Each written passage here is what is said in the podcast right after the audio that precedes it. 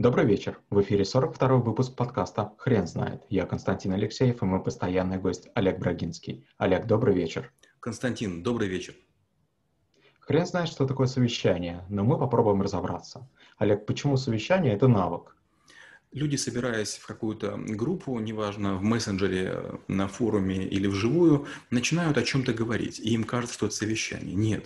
Совещание – это специализированный процесс принятия решений группой профессионалов по заранее составленному протоколу э, и предварительными вариантами решений. Вот в этом случае можно за час принять, допустим, 12 сложнейших решений для крупной компании, людям, говорящих на разных языках и находящимся на разных континентах.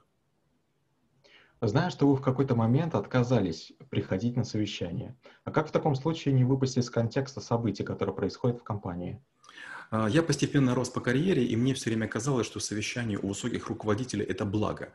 Но в какой-то момент времени я вдруг понял, что происходит. Во время высоких совещаний очень часто накрывают столы, то есть есть кейтеринг, прекрасное кофе, свежие овощи, фрукты, бывает молоко, шампанское, ну все что угодно. И ты такой в очередной раз приходишь, ты не ешь в ресторане или там в кафе, понимаешь, что ты поешь. Ты поел, сел такой, сидишь, тебе хорошо, ты такой полузасыпаешь, вокруг что-то происходит, тебя уважают, за стенами сидят люди, которые страшно переживают входить в комнату, а ты уже на горе, у тебя все прекрасно. И в этот момент я понял, стоп, на что я трачу свою жизнь? Я что, не могу дома поесть или в ресторане? Конечно, могу. Я что, не могу поспать э, где-нибудь э, в машине или там в кабинете или там дома в постели? Конечно, могу. На что я трачу свою жизнь? И я посчитал, оказалось, что 26 часов, будучи руководителем, и 40-часовой недели я и мои коллеги, мы проводили на совещаниях. Я сказал, нет, так больше не пойдет. Я сделал таблицу. Каждому, кто был на собрании председателем, я поставил тройку. Кто был зам, я поставил двойку. Кто был членом э, какого-то комитета, поставил единичку. Свел табличку, и тех людей, которые были прозаседавшиеся, и себя в первую очередь, я сказал, уровень участия в совещаниях не более 18 баллов. И таким образом я очень быстро сделал так, что почти все руководители находились э, в равных условиях, находились не очень долго на совещаниях. Я сказал, я всех очень прошу, когда можно, отправляйте делегатов. То есть, если ваше присутствие не требуется, пускай ходят ваши замы. И вдруг оказалось, что как бы замов уже кормить не нужно, то есть мы стали на, на еде экономить, мы стали более подвижны, мы стали более шустры. Мало того, мы стали даже чаще радоваться друг другу, когда видели э, себя на совещаниях. То есть, если на совещании, значит, есть твой вопрос, и без тебя, именно без тебя не обойтись. Какие правила совещаний нужно соблюдать? Их, наверное, 11, ну давайте их им там типа 5 расскажем. Первое. Должен быть обязательно протокол. Если протокола нет, на совещание лучше не идти. И протокол закрывается за 24 часа. Это означает, что ни один новый вопрос в него внести быть не может. Второе. Вопрос вносится на совещание только в том случае, если вы согласовали все исполнители и все, кто к этому причастны. Если хотя бы одной подписи нет, вопрос на совещание не попадает. Третье. На, на вопрос, на любой или на все совещание можно дать шанс голосовать заочно. Если все проголосовали, решение принято, то можно не встречаться. Если хотя бы бы один из людей требует очного обсуждения, значит, надо встречаться. Четвертая важная вещь. Если в ходе совещания возникают прения, необходимо ограничивать время. Если за пять минут не происходит а, обсуждение вопроса, вопрос нужно сносить. Теперь про снос.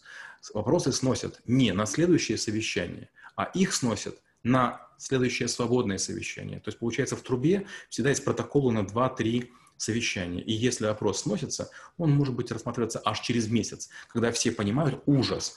Вдруг начинается подготовка к совещанию гораздо более серьезной. Многие опросы проходят голосование заочно. Какие наиболее распространенные ошибки при проведении совещаний? Первое – это заставить одного человека бесконечно долго совещанием управлять. Необходимо, чтобы люди ротировались. Чем больше людей почувствуют себя в роли управленца на совещании, тем меньше они будут выпендриваться, находясь просто в роли приглашенных. Вторая, вторая важная вещь. А, не надо приглашать людей на всякий случай. Всегда есть э, видеоконференции, всегда есть шанс кому-то подключиться. Просто заранее сообщаем, в такое-то время, скорее всего, будет конференц-связь. Если будет необходимость, приготовь раз, два, три. Нельзя звать человека на всякий случай, и чтобы он не понимал, к чему будет готовиться. Любой специалист под давлением высокого менеджмента будет переживать, выглядеть блекло. Это может привести его к нервному срыву, а последствия и к увольнению. Олег, а как обучаться навыку? А, в школе трэблшутеров мы навык проходим, я рассказываю 201 секрет, почти все смеются, сначала всем весело, а потом говорят, боже мой, да, так у нас так происходит. Да, я это вижу каждый день. То есть примерно к, пер- к концу первого часа все приходят жуткое уныние. Я перечисляю ошибки, и все говорят, мы делаем все ошибки.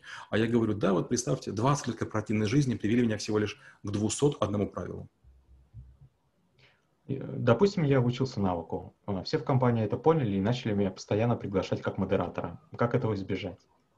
Ну, любой, любой навык приводит к тому, что все понимают ваш профессионализм. Если вы будете уметь делать презентации, будут все просить презентации просмотреть. Если вы блестящий оратор, вас будут просить выступать. Просто вам нужно иметь столько навыков, чтобы вы были во всем а, полезны, и тогда вы будете на разрыв не только в качестве модератора.